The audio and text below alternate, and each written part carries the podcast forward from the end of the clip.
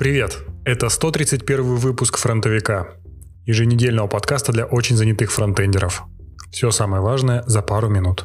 Вышел релиз Node.js 15. Теперь и в ноде можно отменять промисы через аборт-контроллер, прямо как в современных браузерах с 2017 года. Также в новую ноду завезли поддержку протокола Quick, на котором работает HTTP 3, Replace All для строк, Promise Any и логические операторы присваивания. Из критически важного изменили поведение при Unhandled Promise Rejection, которое вместо предупреждения теперь будет ронять приложение с соответствующей ошибкой. Чтобы этого избежать, можно попробовать установить глобальный обработчик ошибок или же запускать приложение с флагом, меняющим режим обратно на предупреждение. Удачного обновления! До новой пятой версии Webpack автоматически добавлял в бандл полифилы, поэтому все уже привыкли, что любая библиотека будет работать как в ноде, так и в браузере. С выходом пятого Webpack добавление полифилов ложится на плечи мейнтейнеров библиотек и разработчиков, использующих эти библиотеки. И если первые не захотят раздувать код полифилами, то вторым придется искать браузер совместимую замену, либо писать их вручную. К счастью, хотя бы можно посмотреть, как полифилы были реализованы ранее в репозитории Webpack. Код-ревью — это обычная практика в разработке, которая помогает искать ошибки, получать фидбэк и обмениваться знаниями с коллегами. Что делать, чтобы проводить хороший код-ревью? Налейте чаю, откиньтесь на спинку кресла и задумчиво прочитайте описание pull реквеста Медленно окиньте взглядом количество изменений и список затронутых файлов. Дышите размеренно, не давайте гневу захватить ваш разум. Помните, что у кода всего лишь две задачи Код должен быть читабельным, понятным, единообразным и без избыточных деталей. Он должен справляться со своей задачей, не ухудшая окружающий его код. Следите за масштабируемостью решения, безопасностью, обработками ошибок и тестами, про которые опять забыли. Не бойтесь спрашивать, если вы не понимаете, что делает этот код и какую задачу он решает. Это абсолютно нормально, не быть в контексте всех задач. И главный совет – поддерживаемость кода и то, какие ценности он привносит в продукт, важнее даже самых лучших практик. Как ускорить веб-приложение, используя PRPL Pattern? PRPL Давайте по буквам. Push, Render, Precache и Lazy Load. Это набор принципов, которые помогают спроектировать быстрое веб-приложение или PWA. И ничего не забыть. Основные идеи очень просты.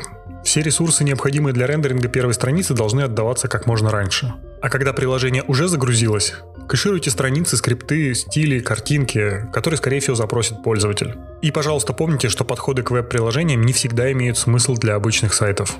7 мифов о доступности сайтов. Миф первый. Большинство пользователей не имеют проблем с доступностью. Проблема в том, что разработчики экстраполируют свою нормальность на большую часть аудитории сайта. Миф второй. Доступность опциональна. Автор утверждает, что доступность обязательно как минимум в Штатах и Великобритании, но это не совсем так. Там есть некоторые тонкости. Миф третий. Доступность нужна только для перманентных ограничений, таких как слепота. Но бывают и временные ограничения. Ухудшение зрения от мигрени, невозможность пользоваться мышкой из-за поврежденных связок, различные когнитивные осложнения, сопровождающие болезни. Миф четвертый. Доступность мешает хорошему дизайну.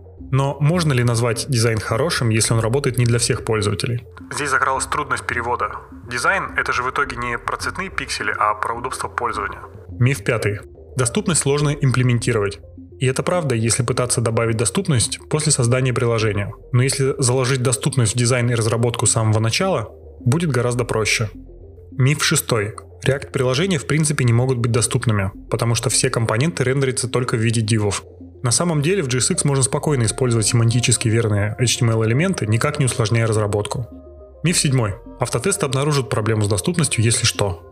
Да, действительно, утилиты вроде Lighthouse или Axe обнаружат наиболее распространенные проблемы с доступностью, но это не дает вам полной картины. Проверяйте себя во время разработки и проводите пользовательское тестирование. Миллиард людей по всему миру страдает от нарушения четкости зрения и 300 миллионов от дальтонизма. Интересный факт. Нарушение восприятия цвета обусловлено поломкой 56 генов, часть из которых обычно компенсируется парной X-хромосомой. Проблема в том, что у мужчин последняя хромосома Y неполная. Она поэтому так и называется, потому что у нее не хватает этой вот ножки. Поэтому дальтонизм у мужчин проявляется в 20 раз чаще, чем у женщин. В Chrome Developer Tools недавно завезли эмуляцию особенностей зрения, чтобы разработчикам было проще тестировать свои сайты для людей с подобными нарушениями зрения. Включить эмуляцию можно в меню More Options, Rendering и там, короче, найдете. Все ссылки на канале. Канал по ссылке в описании. Это фронтовик, и мне уже пора.